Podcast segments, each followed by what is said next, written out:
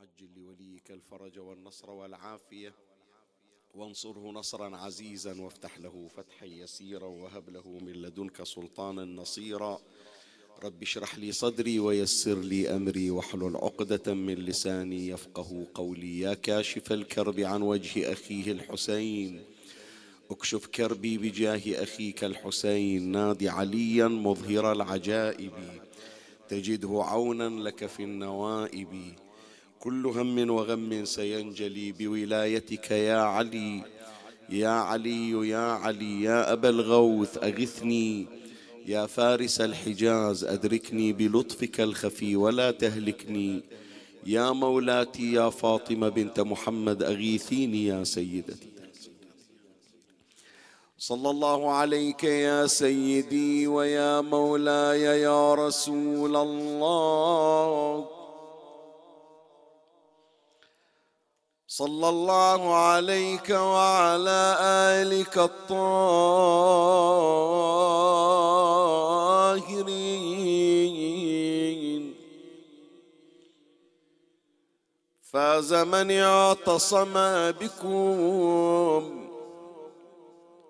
وأمنا من لجأ إليكم يا باب الرحمة ونجاة الأمة. يا ليتنا يا ليتنا كنا معكم سادتي، فنفوز فوزا عظيما.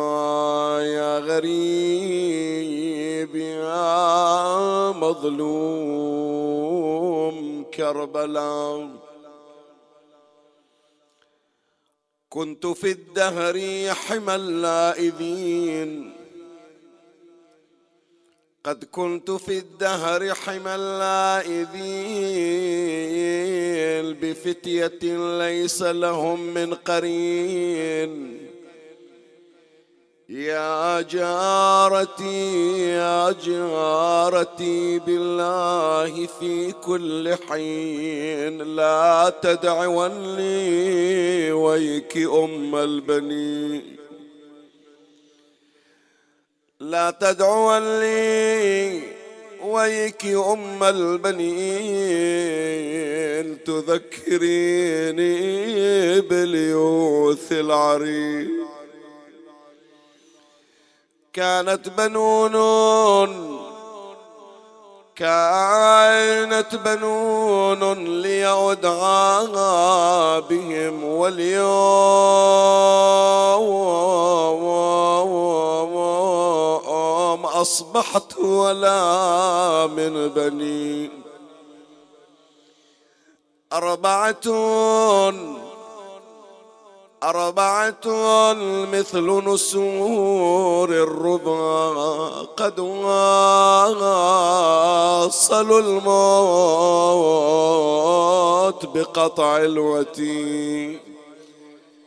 تنازع الخرصان أشلاءهم، أويل تنازع الخرصان أشلاءهم، فكلهم أمسى عفيرا طعيم، وكلهم أمسى عفيرا. يا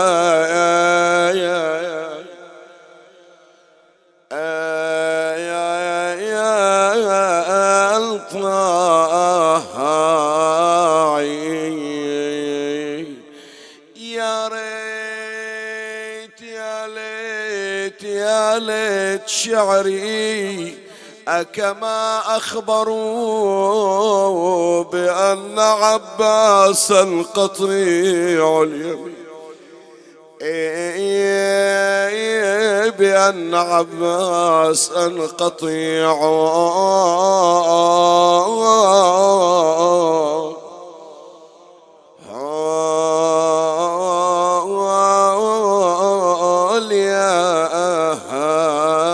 آمين. واللي سار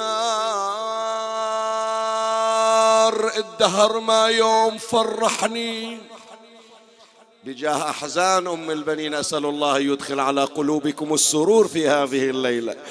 واللي سار الدهر ما يوم فرحني، واللي سار علي لملم محاشيمه، واللي سار وقع عباس لا يمنى ولا يسار ودياري من أولادي خلي، وانا دياري من أولادي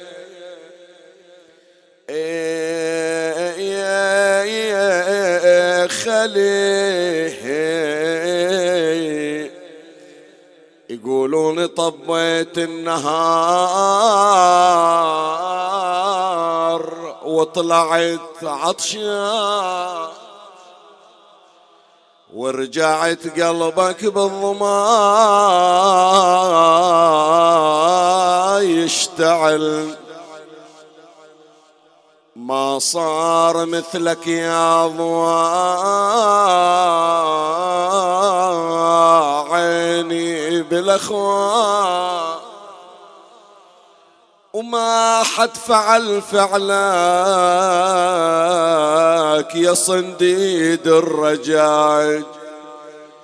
وويلا يقولون يا ابني باللواء شقيت الصفوف، دارت عليك القوم يا ابني بزان وسيوف، وقعت يم المشرعة مقطوع الجفوف، مفضوخ راسك والدماء من جروحك تسيل. وويلا يقولون راسك يوم حط بحضنه حسين، للقياع رديته يا عقلي ويا ضياء العين. يا ليت مثلك يا الولد تنذبح سبعي، ولا كان صدر ابن البتول الدوسه الخير. اي والله رضعتهم بدر الوفا، ولاد رضعتهم وانا على حبك يا ابو سكينه علمتهم، انا حبك علم على حبك يا ابو سكينه، علمت. سمعت المواعظ قطعتهم، صحت يا ناس ريت انا تبعتهم وامشي ويا زينب من بجتهم، وابكي ويا زينب من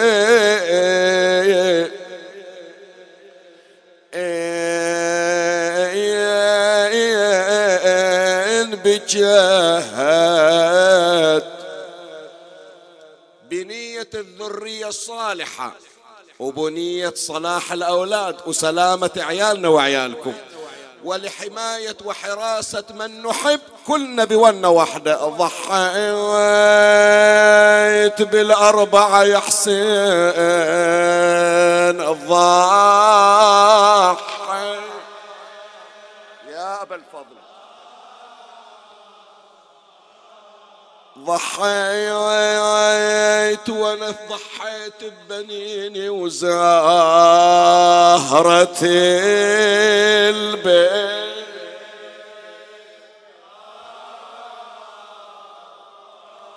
وزهرة البيت وظنيت سالم ترد، ظنيت خلى البيت يا ولادي إلك البيت اقرأ، خلى البيت يا ولادي خلى،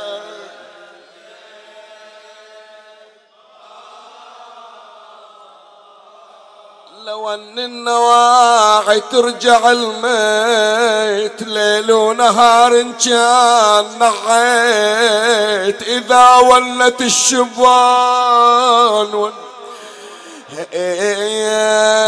إذا ولت الشبان يا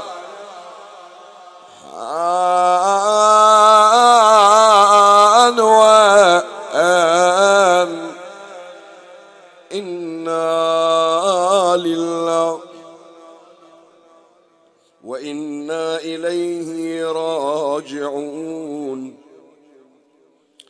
قال أمير المؤمنين علي بن أبي طالب صلوات الله وسلامه عليه لعقيل أخيه رحمه الله: انظر إلى امرأة قد ولدتها الفحولة من العرب لأتزوجها فتلد لي غلاما فارسا. فقال له: تزوج أم البنين الكلاب فإنه ليس في العرب أشجع منها، فإنه ليس في العرب أشجع منها. فتزوجها لذكر أم البنين بنية قضاء الحاجة ثلاثا بأعلى الأصوات: صلوا على محمد.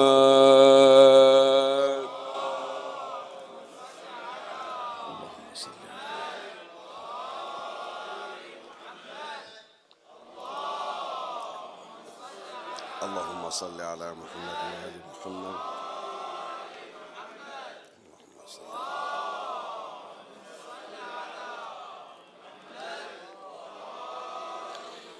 النص الشريف المتقدم الوارد عن أمير المؤمنين علي بن أبي طالب صلوات الله عليه يثير تساؤلا واستفسارا هو مستحق للبحث. هل أن دور أم البنين عليها السلام قد انتهى بمجرد ولادة أبي الفضل العباس عليه السلام؟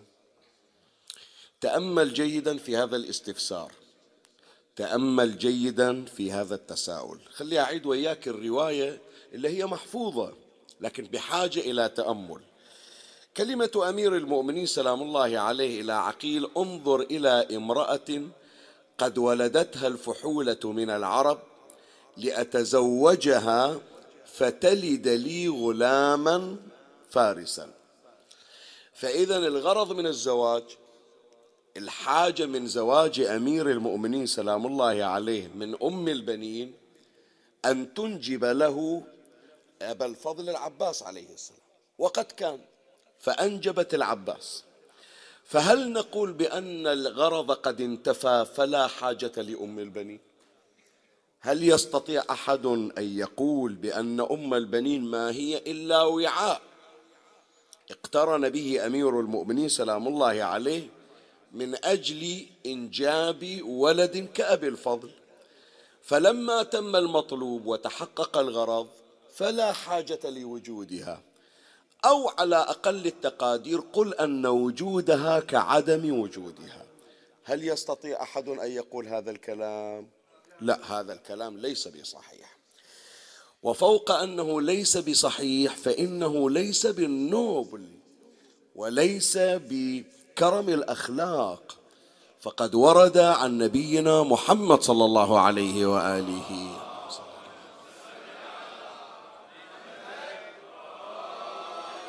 قال خيركم خيركم لأهله وأنا خيركم لأهلي. ميزة الإنسان أن يبقى معطاء إلى أسرته حتى ولو قد ارتفع الغرض من تلك الأسرة ومن تلك العائلة. بمعنى لو أن شخصا تزوج امرأة لجمالها أو أن امرأة تزوجت برجل لماله، وتفترض فرضية أخرى، الجمال ارتفع لعلة من العلل، تعرضت إلى حرق، تعرضت إلى مرض، تعرضت إلى سبب أوجب ارتفاع الجمال، هل يستغنى عن المرأة لأن حاجة الزواج منها كانت الجمال والجمال قد ارتفع؟ والأمر ذاته بالنسبة للرجل تزوجته لماله، المال ذهب، أفلس الرجل، سرق ماله، فهل يعني ذلك بأنه لا حاجة لهذه الزيجة لأن الزواج كان من أجل المال؟ نعم، الشخص المجرد من الفضائل، الشخص المجرد من النوبل يقول ما دام المصلحة ارتفعت فيرتفع تابع المصلحة. بس الإنسان الذي يتقوم بالأخلاق، وهكذا هم أهل البيت عليهم السلام، لا ينظرون إلى الغرض فحسب. فمن هنا نقول يا إخواني أنه لا ينقدح في ذهن أحد خاف يقول بأن علي بن أبي طالب ليش ما أخذ أم البنين على حساب العباس، إجا العباس ما إلى حاجة فيها، أو لا أبقاها أمير المؤمنين سلام الله عليه، ولما مضى علي عليه السلام وقتل أبو الفضل في واقعة كربلاء، يجي واحد يقول ليش قاعد أنت في بيت أهل البيت، خلاص ردي لأهلك، بعد أنت امرأة كلابية من قبيلة بني كلاب، وإنما تزوج بك أمير المؤمنين من أجل أبي الفضل، وإجا أبو الفضل وربيتينا واستشهد في كربلاء، ما الداعي لبقائك، لا الزوج موجود ولا الولد موجود، فلا قيمة لوجودك. هذا الكلام ليس في قاموس أهل البيت، ويدل على ذلك ما ذكرناه ظهر هذا اليوم في مجلس الدعيس اللي كان يتابع، وما أورده العلامة السيد عبد الرزاق المقرم الموسوي على الله مقامه في كتابه العباس صفحة 114 عن مجموعة الشهيد الأول. يعني هذا رأي المرجعية، مو رأي خطيب أو رأي فردي، لا لا، رأي المرجعية صاحب كتاب اللمعة الدمشقية، أهم كتاب يدرس في الحوزة العلمية، الشهيد محمد ابن مكي العاملي، يذكر أن مولاتي زينب عليها السلام لما عادت من رحلتها من كربلاء أول عمل قامت به أن زارت أم البنين وقدمت لها تعزية خاصة، وبعد ذلك مرت الأعياد فكانت زينب عليها السلام تزور أم البنين في كل عيد. وهذه في حد ذاته بحث مستقل هذا الكلام، وأنا ألفت الأنظار ونوهت، قلت أكو خطاب للخطباء وأكو خطاب للمرجعية، حط بالك وثق هذا الكلام. خطاب الخطباء اللي سمعتونا في ذكرى شهادة أم البنين عليها السلام وفي غير مناسبة الشهادة، أنه لما جاءت الحوراء زينب ورجعت من واقعة كربلاء، من الذي قام بزيارتها؟ أم البنين، مو تمام؟ مو أن زين العابدين عليه السلام نصب خيمة لعمته زينب وللنساء وجاءت أم البنين تسأل عن الحوراء زينب عليها السلام؟ هذا لسان الخطباء. لسان المرجعية الذي يرويه وينقله الشيخ محمد ابن مكي العامل الشهيد الأول صاحب كتاب اللمعة الدمشقية، يقول لا، الحوراء زينب أول ما إجت ابتدأت بتقديم التعزية لأم البنين، يعني مو أم البنين اللي قصدت زينب، من القاصدة؟ زينب، ومن المقصودة؟ أم البنين. هذا رأي المرجعية وقد ذكرته بالمصدر. بل ويترتب على ذلك مولاتي زينب عليها السلام لم تكن بالمرأة التي تخرج من دارها، هذه أيضا ما ذكرتها ترى الظهر، أنا جاي أذكرها الليلة، يعني خاصة بهذا المجلس الشريف. مولاتي زينب عليها السلام لم تكن بالتي تخرج من دارها إلا بموجب، ويذكر الشيخ جعفر النقدي أعلى الله مقام عن يحيى المازني بأنه يقول: جاورت عليا 5 سنين فما سمعت لزينب صوت وما رأيت لها ظلا، وكانت إذا أرادت أن تخرج لزيارة جدها وقبر أمها يخرج معها أمير المؤمنين والحسن والحسين، فإذا جاءت للمسجد أسرع علي وأطفأ أضواء القناديل. زين، فإذا كانت تطلع فقط في موجب واحد، شنو؟ لزيارة قبر أمها. طلعت مرة ثانية لزيارة أم البنين.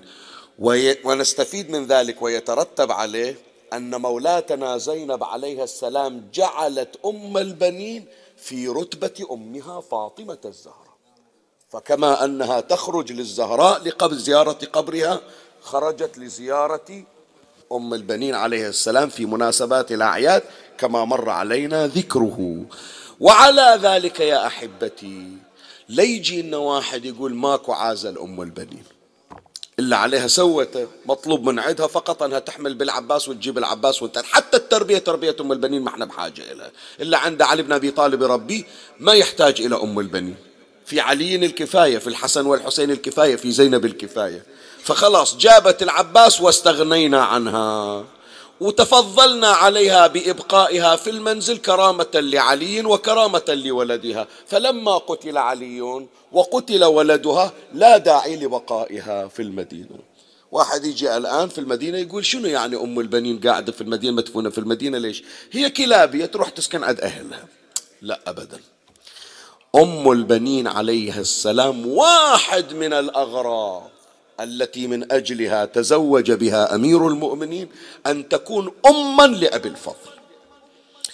وأتمنى أنه ترجعون أيضا إلى مجلس الدعيسي ليلة الشهادة ويوم الشهادة اليوم، والتي بعنوان من كمالات أم البنين ذكرنا 6 كمالات لأم البنين. أم البنين عرضت تحدي إلى التاريخ، خاف تقولون أنه جبت العباس وعاجزة أنه أصنع شخص آخر غير العباس، لا، أراويكم أنه السر في أم البنين، فلهذا ربت ولد العباس واسمه عبيد الله، فكان إذا رآه زين العابدين عليه السلام يتذكر عمه العباس عليه السلام. ومر عليك الرواية، احنا نحفظها ونقراها في محرم: رحم الله عمنا العباس فلقد آثر وأبلى ووقى الحسين بنفسه حتى قطعت يداه فعوضه الله بجناحين يطير بهما بل في الجنة مع الملائكة، وإن لعمنا العباس منزلة يوم القيامة يغبطه عليها جميع الشهداء والصديقين. تمام؟ مو هذا اللي نقرأ؟ هذا متى يقولها زين العابدين؟ من يشوف ولد العباس جاي واسمه عبيد الله بن العباس، يشوف أخلاق العباس تمشي. من الذي صنع ولد العباس؟ صاحبة هذا اليوم أم البنين، تقول أنا قادرة على أن أخرج إلى التاريخ عباسا آخر.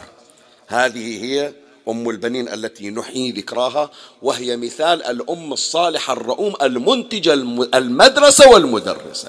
فمن هنا نقول يا إخواني أن دور أم البنين ليس مقصورا فقط على أن تحمل بولدها العباس، بل بقاؤها بركة على أهل البيت، ويكفيها أن علي بن أبي طالب اختارها لتكون شريكة حياته ووافدة على مكان كانت تحتله فاطمة بنت محمد صلوات الله عليها.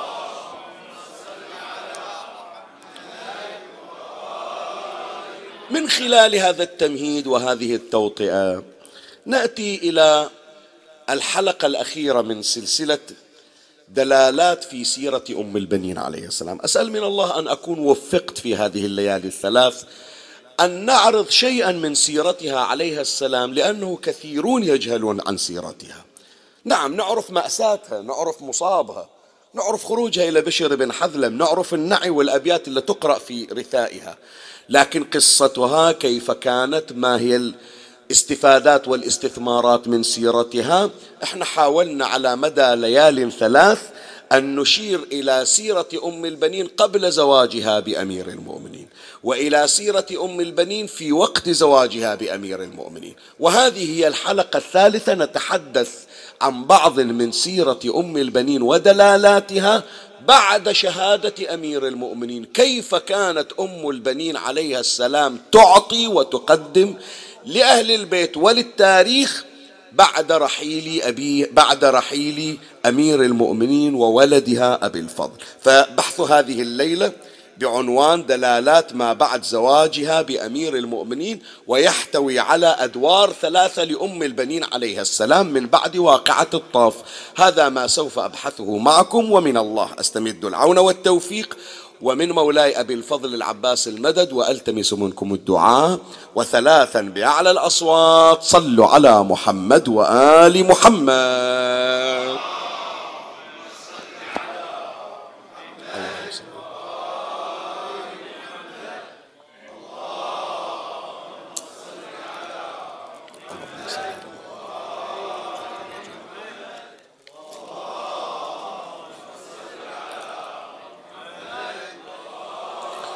مولاي الكريم، أنت حيثما كنت اسمعني وفرغ لي قلبك وأعرني سمعك وأقبل علي بكلك. بحث هذه الليلة بعنوان دلالات من سيرة أم البنين عليها السلام بعد زواجها بأمير المؤمنين صلوات الله عليه، ونشير إلى بعض من أدوارها، ونذكر ثلاثة أدوار. أما الدور الأول فهو دور تأسيس الوفاء لأمير المؤمنين سلام الله. مولاتي أم البنين صلوات الله عليه تعلم أتباع علي عليه السلام كيف يكونوا أوفياء لأمير المؤمنين. وهذا طبعا يا إخواني تحدي إلى اليوم إحنا معرضون له. لا يزعلون من عندنا أحبائنا، خاف البعض يصير عنده شيء من التحسس. لا والله، إحنا رسالة نوجهها للجميع بما فيها نحن. لو قدم لنا إغراء في التنازل عن مجاورة أمير المؤمنين، الآن ما نجاوب احنا، لا، يكون واحد يحط نفسه في ذاك الموضع. بمعنى لعل البعض عاش إلى جنب علي، إلى جنب ضريح أمير المؤمنين، بينه وبين حرم أمير المؤمنين لا أقول أمتار بل أقول أشبار. لكن يقول أولا جو النجف جو حار، ثانيا الوضع المعيشي وضع متردي، ثالثا هناك ظرف أمني لعله يخليني أنا يكون أوخر بنفسي محافظة على نفسي، فأؤثر على الأقل أنه أطلع برا أدور لمكان جو ماله جو لطيف، أكو هناك بلدان مثلا لعلها تغذيني ماليا، وذلك المكان أفضل لي من مجاورة أمير المؤمنين. البعض تعرض إلى هذا الامتحان، والبعض يمكن في البداية قال أنا أروح للخارج فقط وقت مقتطع من حياتي وأريد أرجع لظرف خاص، وأريد أرجع، يعني أنا غير معرض عن قبر أمير المؤمنين.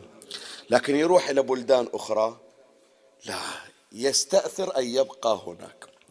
زين، هذا هم الكلام إحنا يقع علينا أيضا يا إخوة. احنا كزوار لأمير المؤمنين لو يوم من الأيام خيرت بين النجف في الصيف وبين دولة أوروبية أيهما أقدم، شو تقول؟ احنا نقول النجف. اكو بعض الأشخاص قال سافرنا اللعم، خب مو كل سنة. تعال وانظر إلى أم الوفاء، تعال وانظر إلى سيدة الوفاء والنبل، كيف علمت الأجيال وعلمت أبنائها التمسك بأمير المؤمنين والوفاء له. وإلا قلت لك هذا في المقدمة، أم البنين تقول خلاص أمير المؤمنين تزوجني حتى أجيب له الولد، والولد إجا، يعني الحاجة التي من أجلها تزوجني علي تحققت، فأنا ما أكو إيش راح أقدم أنا لهالبيت، إيش راح أقدم؟ مولاتي زينب مو محتاجة إلي، عندها أولاد وعندها أسرة وعندها خدم. حسن والحسين ما محتاجين إلي، عندهم زوجات عندهم جواري، والغرض اللي جابوني من أجله تحقق وانتفى الغرض، وبالتالي ينتفي سبب المجيء وينتفي وجودي في المنزل. لا، تمسكت ببيت علي عليه السلام وبقت حتى حتى فارقت الحياة وها هي إلى الآن تخاطب في البقيع: السلام عليك يا زوجة أمير المؤمنين. من الله يعطينا وإياكم الوقوف عند قبرها في البقيع، الله يعطينا وإياكم في القريب العاجل إن شاء الله، وتزور مولاتي أم البنين بهذه الزيارة. واحد يقول زين هي بس الوحيدة اللي اسمها زوجة؟ لا، هذا مثال الوفاء. واحدة عندها أسرة والأسرة ضخمة وترجع معززة مكرمة. وراح أبين لك الآن يطمع أهلها وأسرتها في أن تعود إليهم، فتقول لا أفرط في ذرة من شرف خدمتي لعلي بن أبي طالب. هالبقيع اللي تشوفون اللي بيجي يوم يهدمون قبري، عندي هي روضة الجنة أحسن من أي شبر في الأرض بأسرها. شوف، خلي أذكر إليك هذا النص اللي احنا نقراه في أيام عاشوراء، لكن ما نوظفه احنا إلى سيرة أم البنين. نجيبه ليلة العاشر، نجيبه يوم السابع، ليلة السابع، بس ما نستحضر أم البنين، مع العلم أنه ترى يشير إلى أم البنين. النص يذكر العلامة المجلسي على الله مقامه في بحار الأنوار، الجزء 44 صفحة 391. قال: وجاء شمر، لعن الله شمره، وجاء شمر حتى وقف على أصحاب الحسين وقال: أين بنو أختنا؟ من الأخت اللي يقصدها الشمر؟ أم البنين. ليش يسمونها أخت؟ هي مي أخت الشمر ترى. من قال أين بنو أختنا يعني الشمر ترى مو خال العباس ولا فاطمة بنت حزام، هي أخت إلى شمر، بس فاطمة بنت حزام قبيلتها بنو كلاب، وشمر الضبابي أيضا من بني كلاب. جد فاطمة أم البنين يسمونه جعفر ابن كلاب، وجد الشمر يسمونه الضباب ابن كلاب. ما تسمع يقول لك شمر الضبابي نسبة إلى الضباب ابن كلاب، فهم من أسرة واحدة، والواحد من القبائل من الأعراب من يشوف وحدة يقول هذه أختنا، يعني عاملها معاملة الأخت، ما يرضى عليها. من يشوفها في سفر أو مثلا كذا أو يشوف عيالها يقول ترى هذول أولاد أختي، يعني اللي يتعدى عليهم كأنما متعدى على أختي. حتى احنا يعني يا جماعة ترى موجود عندنا في قرآننا، من نشوف واحد شنو نقول له؟ ها ولد عامك، ها ولد خالم، وتمام، ها يا الخال، ها يا عمك، شنو يعني؟ يعني احنا أسرة واحدة، بالتالي اللي يمسك يمسني، اللي يضرك يضرني. هذا مسلك عربي قديم. فمن قال الشمر أين بنو أختنا ما يقول أنا خال العباس ولا يقول أم، حاشاها مولاتي وحاشا ساداتي، أين هم عن هذه القاذورات والنجاسات، حاشاهم ساداتي. لكن يريد أن يشير إلى الارتباط النسبي. أرجع: وجاء شمر حتى وقف على أصحاب الحسين وقال أين بنو أختنا، فخرج إليه جعفر والعباس وعبد الله وعثمان بنو علي، يعني أولاد أم البنين عليهم السلام، فقالوا ما تريد؟ فقال أنتم يا بني أختي آمنون.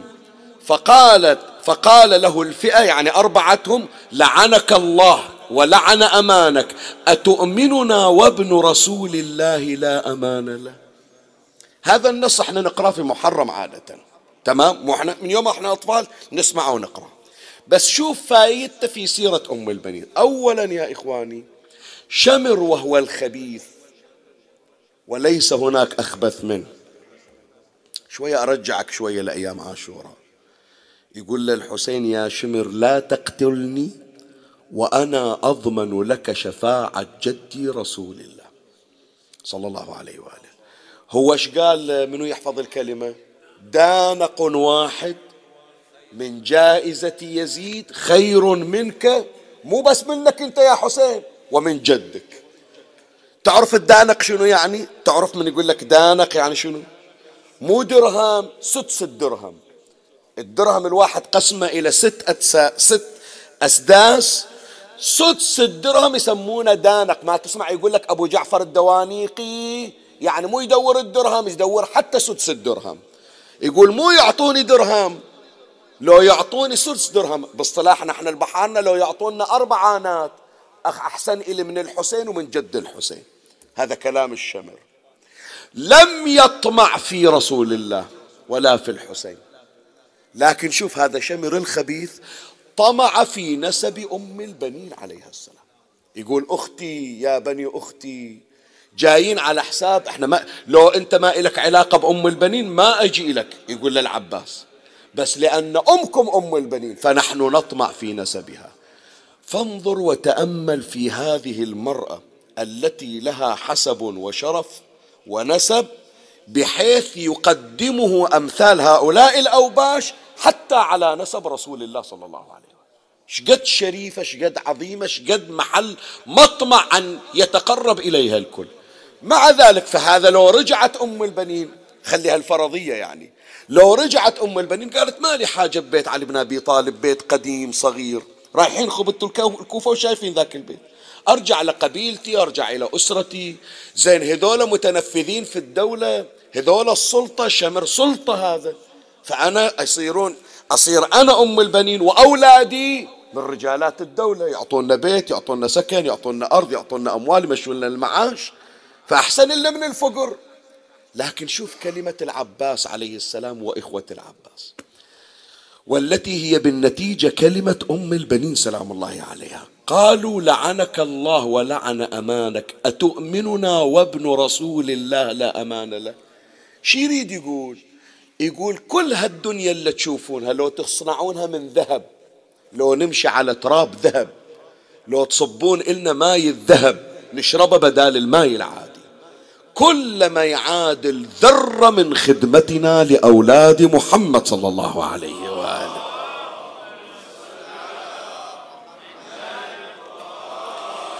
فلهذا يا إخواني الدور الأول من أدوار أم البنين، ولا إلى الآن احنا جايين نتعلم من نقول هالمناسبة مناسبة سيدة الوفاء. اي نعم، ومن يجي يوم سابع يذكرنا بالوفاء الحقيقي، إلا لو صبوا الدنيا كلها ذهب قدامنا لا نفرط في خدمة علي ولا في خدمة الحسين. هذا درس نتعلمه من أم البنين، هذا دور قامت أم البنين بتأسيسه والتأكيد عليه حتى بعد رحيل أمير المؤمنين ورحيل الحسين ورحيل أبي الفضل. قالت أبقى حتى أراوي الناس كيف تكون الزوجة الوفية. الدور الأول. زين، الدور الثاني الذي قامت به أم البنين سلام الله عليه.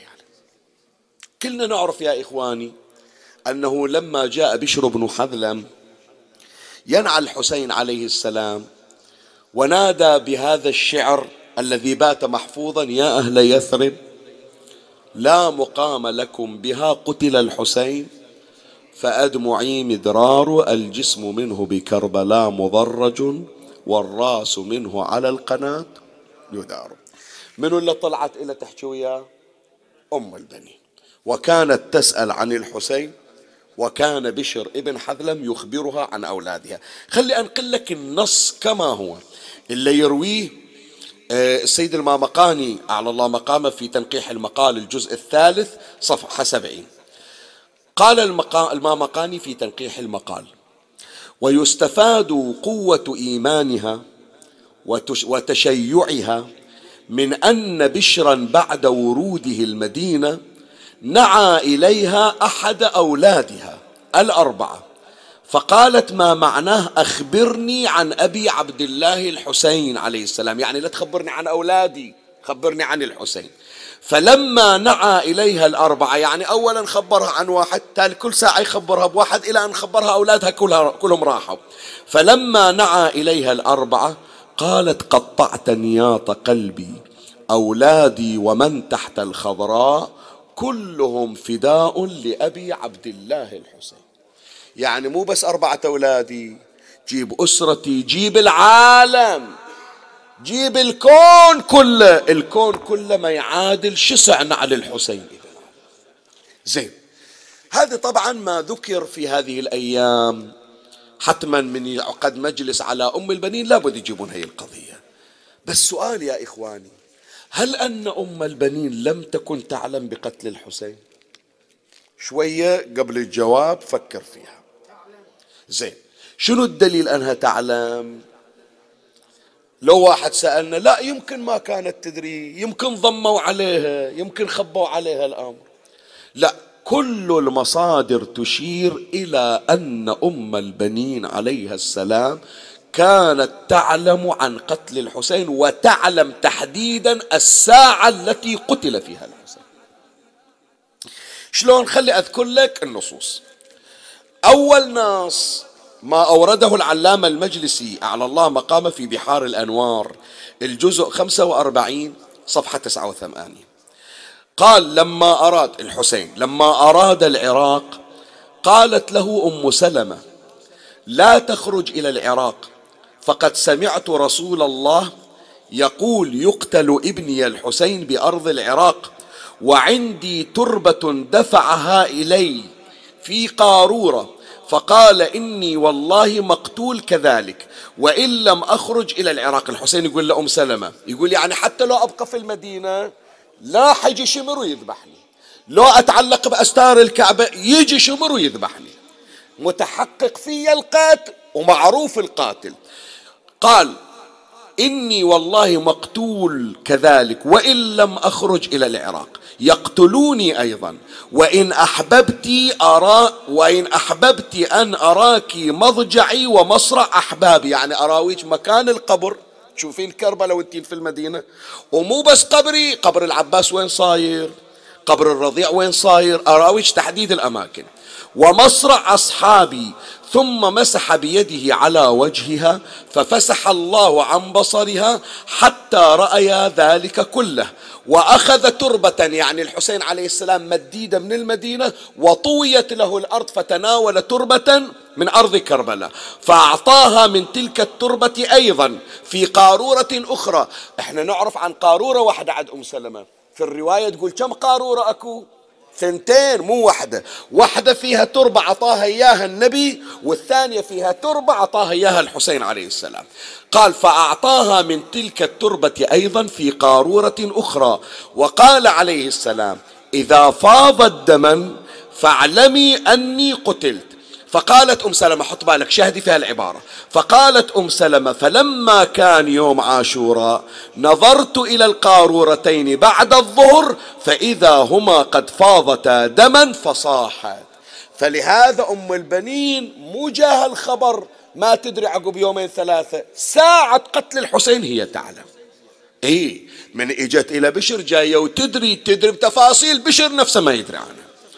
الخبر الثاني يرويه أيضا العلامة المجلسي في بحار الأنوار الجزء 45 صفحة 121.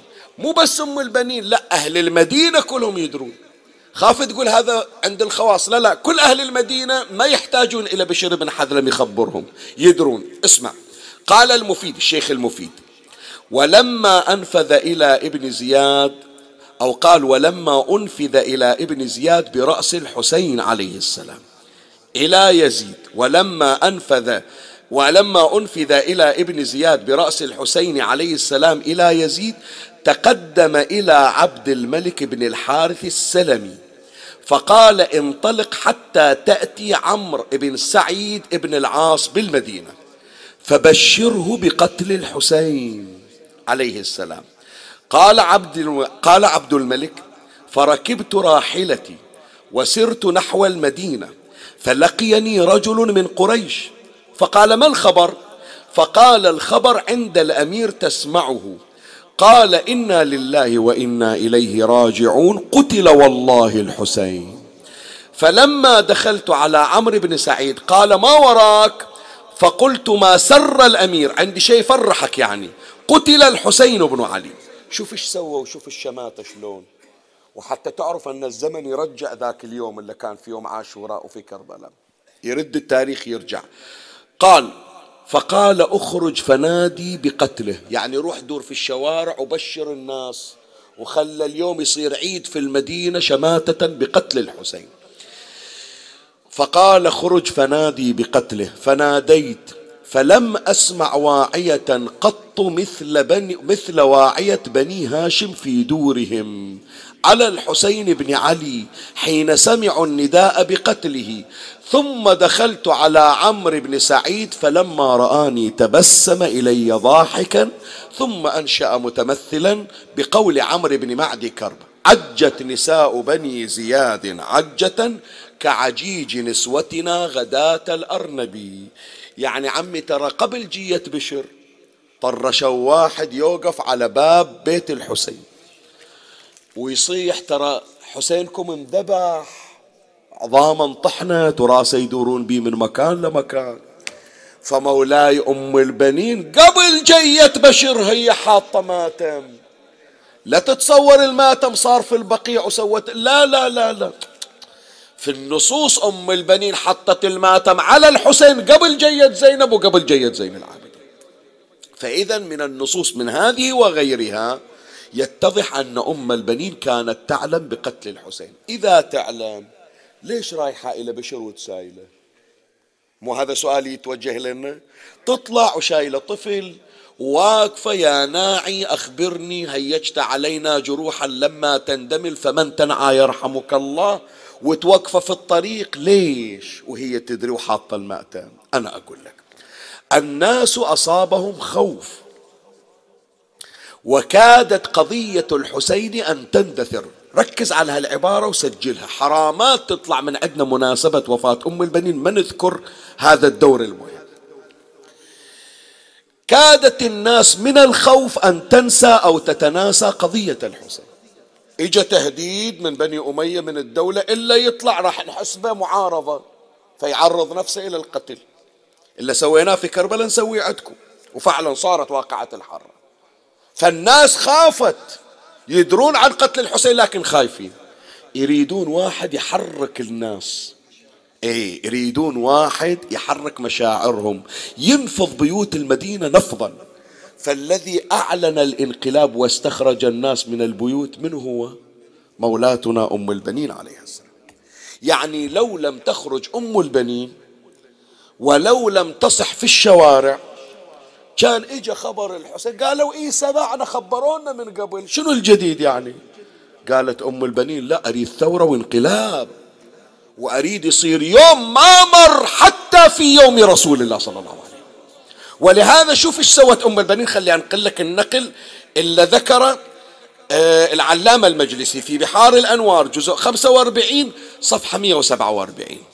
قال فما بقيت في المدينة مخدرة ولا محجبة إلا برزن من خدورهن، مكشوفة شعورهن، مخمشة خدودهن، يدعون بالويل والثبور، فلم أر باكيا أكثر. حتى يوم النبي ما صار، فلم أر باكيا أكثر من ذلك اليوم ولا يوما أمر على المسلمين منه.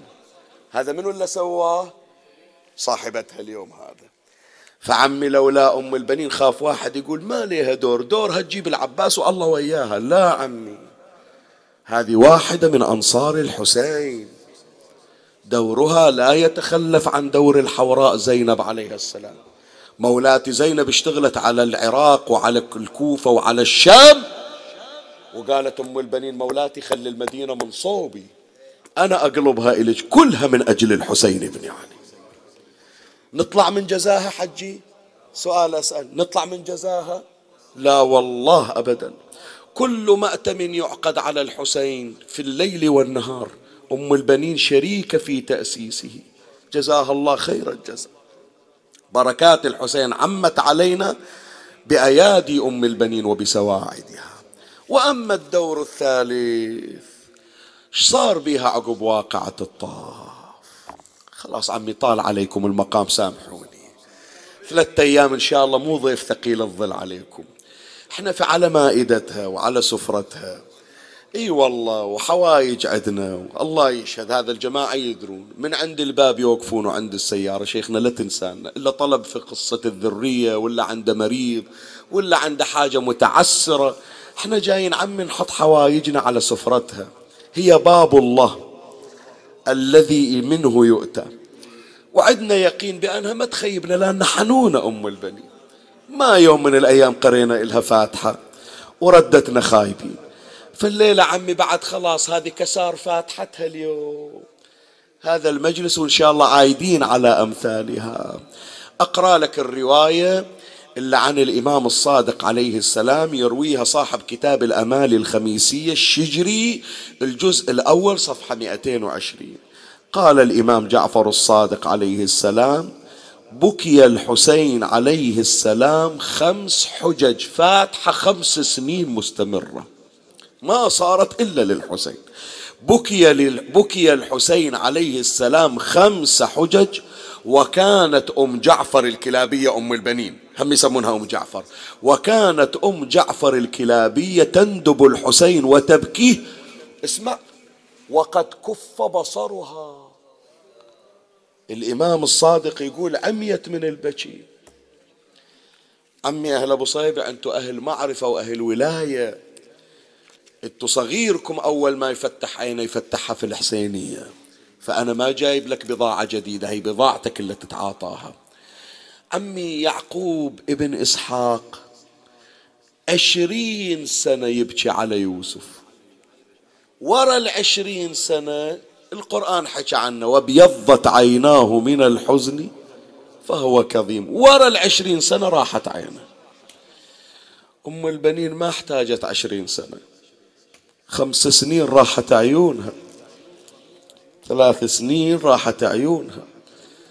قالت إن كان يعقوب احتاج إلى 20 سنة لأن فقد يوسف، أنا يوسفي حسين وشتان بين حسين وبين يوسف، اللي يفقد يوسف اي نعم يبكي عليه 20 سنة ما ينلام، بس اللي يفقد حسين لا والله عمي وقليل تتلف الأرواح.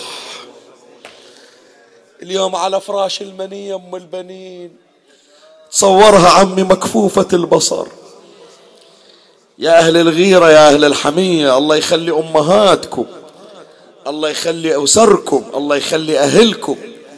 بس عمي شايف وحدة مرقدة في المستشفى ما عاد أولاد يمرون عليها، تكسر الخاطر لولا، صحيح لولا عمي، لا عدها ولد يمر عليها، لا عدها أحد يسأل عنها، يكسرون، تكسر الخاطر. شوف كلهم ذول الممرضين والدكاترة وحتى اللي ما يعرفه قال غريبة تستاهل. عمي اليوم هالغريبة على الفراش أولاد ما عدها، حتى الحنونة زينب راحت عنها، فارقت الحياة قبل أم البنين، مكفوفة البصر منحولة الجسد. إيه أكو هناك طفلة صغيرة، بنية صغيرة قاعدة من عندها، مني سكينة بنت الحسين، قالت يما كرامة لعمي أبو فاضل اللي راح يجيب لي الماي ولا رجع، أجازة عمي بقعدة يم أمه وأداريها وأدير بالها. وتسمع صوت أم البنين بالأمس كانوا ماي. إي والله عمي حرك قلبك، الليلة أريدها دمعة من نوع خاص. بلا أمس كانوا معي واليوم قد رحلوا وخلفوا في سويد القلب نيران عيان نذر علي لين عادوا. وين يعودون يا حجي؟ وإن رجعوا لأزرعن طريق الطاف ريحانة أم البنين الجر والنبدة مع همة وتصيح حط جنازتي من فوق الرماء أنا على فراشي وحبيبي ما له ضلع وليل ونهار تصيح وحزني على حسين. اصرخ عليه وإياها، صيح وحسين لا يحصل بإيدي يا بنت مصلي الليل خليت صدري اسكن الدوسه لفيت جسمي بباريه من غير تغسيل وليل ونهار تصيح وحزني. وانا وحسين صيح ومن تسمع سكانه تشق الجيب لها. وما محمد من يجي بلع ما يجي، ومن الحزن والنوح زاد المرض بيها. اسمعني، وماتت وهي تصيح وحزني على حسين. فارقت الحياة غريبة، فارقت الحياة كئيبة، فارقت الحياة والدمعة على خدها تصيح وحسينا. اي والله عمي، قراية خاصة هذه خليها ضمها، لا تحسبها من ايام العمر، اقراها بنية الحاجة المتعسرة. كل واحد قلدني الدعاء وقلدني الحاجة، اقرأ الكلمة بنية حاجته. جاءها النداء من السماء: يا أيتها النفس المطمئنة ارجعي إلى ربك راضية مرضية. وما صعدت روح أم البنين إلى السماء ولا وحدة حاطة إيدها على خاصرتها واقفة تتلقاها. أي نعم.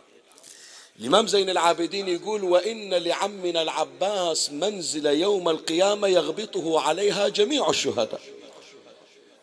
يوم القيامة أم البنين تشوف ولدها أبو فاضل والأنبياء والملائكة يسلمون عليه. قالت خلي أروح أحكي ويا هالولد، إلا رفع راسي وخلى لي شان في الدنيا والآخرة. عندي حكاية ويا، تسمع روح أم البنين تحكي ويا روح أبو فاضل: الله يا أبو فاضل نسيتون الوديعة، ظليت نايم يا حبيبي على الشريعة، مرمي على التربان شفينك قطيعة، والعلم في صفك يا يمه كاسرين. أبو فاضل يقولون يا ابني ضيعت زينب والأيتام، حرمة وغريبة وضايعة والقوم ظلام، والله عظيما كان زينب دخلت الشام من غير والي، والولي مقيد بزنجير. ايش عندك ويا زينب من جبنة طاري؟ هالمجلس كله تحرك، مكسور قلبك على هالغريبة هذه. اي واقفة زينب ويا أم البنين وتشوف أخوها أبو فاضل، تقول له: يا أخويا أخبرك يوم مشيت عنك إيش صار على أختك. اي سولفي سولفي زينب سولفي. قالت: أقول لك أنت عنت زندك عظمة بالسيف انفصم، وأنا زندي بالسياط يسيل دم، أنت عينك راحت برمية سهم، وانتي واني سطروني على خدي وعيني. اقرا لو اسكت رد علي بعد احكي خويا وانطين العذور، انت وقت الموت ما شفت الشموع. اسكت لو اكمل انا شفته من صعد فوق الصدر، بعد احكي خويا وانطيني العذور، انت وقت الموت ما شفت الشمير، انا شفته من صعد فوق الصدر، يوم دفعجه وضرب متنيني، مدللني ومدلل خواتي، وعقبك ترى ضاعت حياتي، يا خويا العطش يبس شفاتي، يا ابو فاضل قبلت الشمر يسحب عباتي، عباس تسمع زينبا تدعوك من لي يا أخي إذا العدا ضربوني. اللهم صل على محمد وآل محمد. ختام هذه المجالس الشريفة أسأل الله بأن لا يجعلها آخر خدمة لنا لسيدتنا. نقرأ في هذا المجلس الشريف سورة الفاتحة ونهدي ثوابها إلى مولاتنا أم البنين مصحوبة ب14 مرة الصلوات بنية قضاء الحاجة وإطلاق الأسرى والمعتقلين والذرية الصالحة إن شاء الله وتعجيل فرج إمامنا الحجة بن الحسن. بسم الله الرحمن الرحيم. الحمد لله رب العالمين الرحمن الرحيم مالك يوم الدين إياك نعبد وإياك نستعين اهدنا الصراط المستقيم صراط الذين أنعمت عليهم غير المغضوب عليهم ولا الضالين. الحمد لله رب العالمين. بسم الله الرحمن الرحيم. قل هو الله أحد الله الصمد لم يلد ولم يولد ولم يكن له كفوا أحد. جميعا نقرأها. اللهم صل على محمد وآل محمد اللهم صل على محمد وآل محمد اللهم صل على محمد وآل محمد اللهم صل على محمد وآل محمد اللهم صل على محمد وآل محمد اللهم صل على محمد وآل محمد اللهم صل على محمد وآل محمد اللهم صل على محمد وآل محمد اللهم صل على محمد وآل محمد اللهم صل على محمد وآل محمد اللهم صل على محمد وآل محمد اللهم صل على محمد وآل محمد اللهم صل على محمد وآل محمد اللهم صل على محمد وآل محمد وعجل فرجهم ولعن عدوهم وعجل فرجنا بهم يا كريم. اللهم إني هديت ثواب ما قرأت وأجر وبركات ما تلوت من كتابك المنزل على لسان نبيك المرسل وثواب هذه الصلوات الشريفة هدية واصلة وتحفة نازلة ورحمة شاملة إلى روح وضريح سيدتي ومولاتي فاطمة أم البنين. وأسألك اللهم بحقها أن تمن علي بقضاء حاجتي يا الله. قدموا حوائجكم يا إخواني. اذكروا حوائج إخوانكم المؤمنين من سألون الدعاء. اللهم اقض حوائجهم اللهم فرج عنهم اللهم اشف مرضاهم اللهم فك أسراهم اللهم أغنهم من الفقر اللهم أدي عنهم الدين اللهم ارزق كل محروم ارزقهم الذرية الصالحة وأصلح لنا في أولادنا وأولادهم وألف بين أزواجنا وزوجاتهم وفرق يا ربي بين أعدائنا وبيننا لا نرتقي بهم في موضع يأخذوننا بسوء ولا شر يا كريم. اللهم رد كيدهم إلى نحورهم اجلب لنا كل خير وادفع عنا كل شر. عجل اللهم فرج إمامنا صاحب العصر والزمان شرفنا برؤيته وارزقنا شرف خدمته. ترحم على أمواتي وأموات الباذلين والسامعين والمؤمنين سيما من لا يذكره ذاكر ولا يترحم عليه مترحم. أوصل لهم جميعا ثواب هذا المجلس الشريف وبلغ مولاتنا أم البنين وأرواحهم ثواب الفاتحة مع الصلوات.